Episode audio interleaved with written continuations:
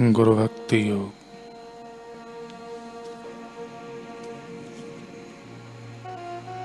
शिष्य को भगवान अथवा गुरु के प्रति संपूर्ण अखंड और संकोच रहित होकर आत्मसमर्पण करना चाहिए।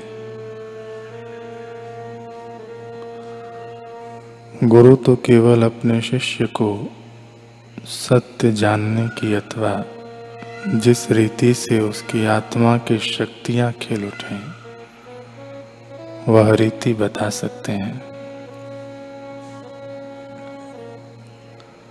अध्यात्म मार्ग में हर एक साधक को गुरु की आवश्यकता पड़ती है।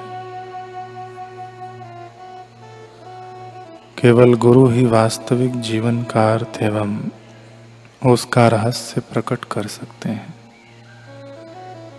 तथा प्रभु के साक्षात्कार का मार्ग दिखा सकते हैं।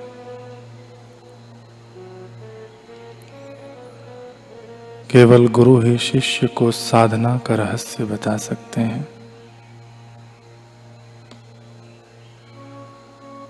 जिन्होंने प्रभु का साक्षात्कार किया है, वे ही आदर्श गुरु हैं। ऐसे गुरु मन, वचन और कर्म से पवित्र हैं। ऐसे गुरु अपने मन एवं इंद्रियों पर प्रभुत्व रखते हैं। वे सब शास्त्रों का रहस्य समझते हैं। वे सरल, दयालु सत्य प्रिय एवं आत्मरामी होते हैं। शिष्य के हृदय के अंतस्थल में सुषुप्त दैवी शक्ति को गुरु जागृत कर सकते हैं।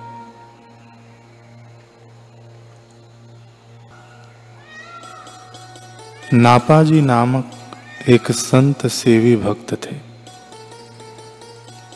वे नित्य प्रति संतों, भक्तों की सेवा करते थे। पर समाज में पूर्व काल से ही कुछ ऐसे स्वभाव के लोग होते आए हैं, जिन्हें संतों, भक्तों व उनके सेवा कार्यों से ईर्ष्या होती है। भक्त नापा के ग्राम में ऐसा ही एक ग्रामपति था।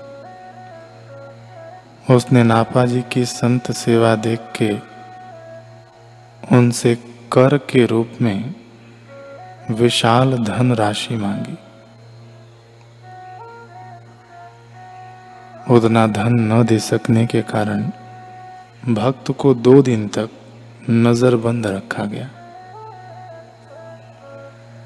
इसी बीच पहले दिन कुछ संत नापा जी के यहाँ पधारे। उनकी भक्तिमती पत्नी ने नापा जी के पास इसकी जानकारी दी तो उन्होंने कहा कि घर के बर्तनों को बेचकर संत सेवा करो। पत्नी ने वैसा ही किया। संत जन अभी प्रसाद पाकर गए ही थे कि नापा जी की ससुराल के कुछ व्यक्ति आ गए।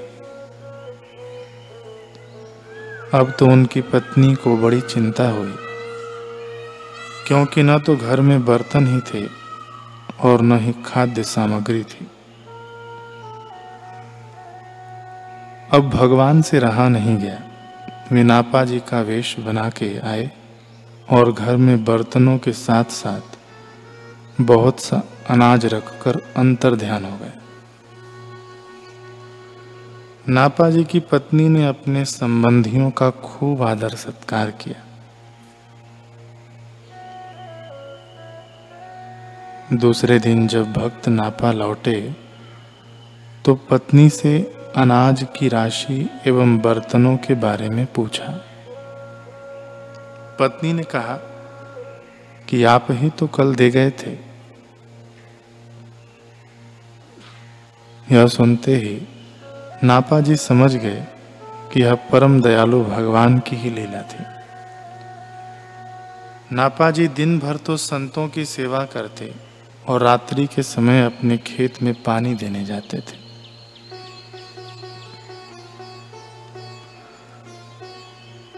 रात में अंधेरा होने के कारण पानी खेत में न जाकर बाहर निकल जाता और उनको मालूम भी न पड़ता। भक्त की इस समस्या को देखकर भगवान स्वयं रात के समय नापाजी के पुत्र के वेश में आके खेत सींचने लगे। नापा जी ने जब यह देखा तो उन्होंने अपने पुत्र को रात में खेत पर जाने से मना कर दिया। किंतु इसके बावजूद खेतों में पानी दिया हुआ देख नापा जी को बड़ा आश्चर्य हुआ।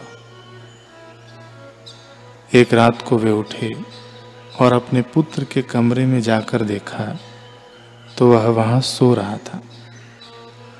फिर नापा जी खेत पर गए जहाँ उन्होंने पुत्र को सिंचाई करते हुए देखा। भक्त राज को भगवान की लीला समझने में देर न लगी और उन्होंने प्रभु का हाथ पकड़ लिया। प्रभु ने अनेक बहाने बनाए बनाए कि मैं भगवान नहीं हूँ, किंतु नापा जी नहीं माने। अंत में भगवान को अपना रूप प्रकट करना पड़ा।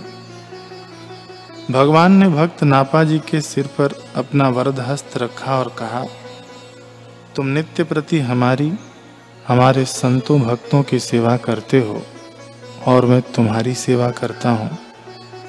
इसमें तुम ही बताओ कि मैं तुम्हारे ऊपर क्या उपकार कर रहा हूँ। भगवान की इस प्रेम भरी मधुमय वाणी को सुनकर भक्त की आँखों से आँसू बरस पड़े। प्रभु के नयन भी छल छलाए उन्होंने प्रेमावेश में आकर अपने भक्त को हृदय से लगा लिया। तो संत सेवा या सदगुरु की सेवा कैसी अगाध महिमा है? कितने ही ऐसे संत सेवी, भक्त, शिष्य हो गए, जिन्होंने ब्रह्मवेत्ता, संतों, सदगुरुओं की सेवा करके एवं शिक्षा दीक्षा पाकर परमात्म अनुभव कर जीवन सफल कर लिया।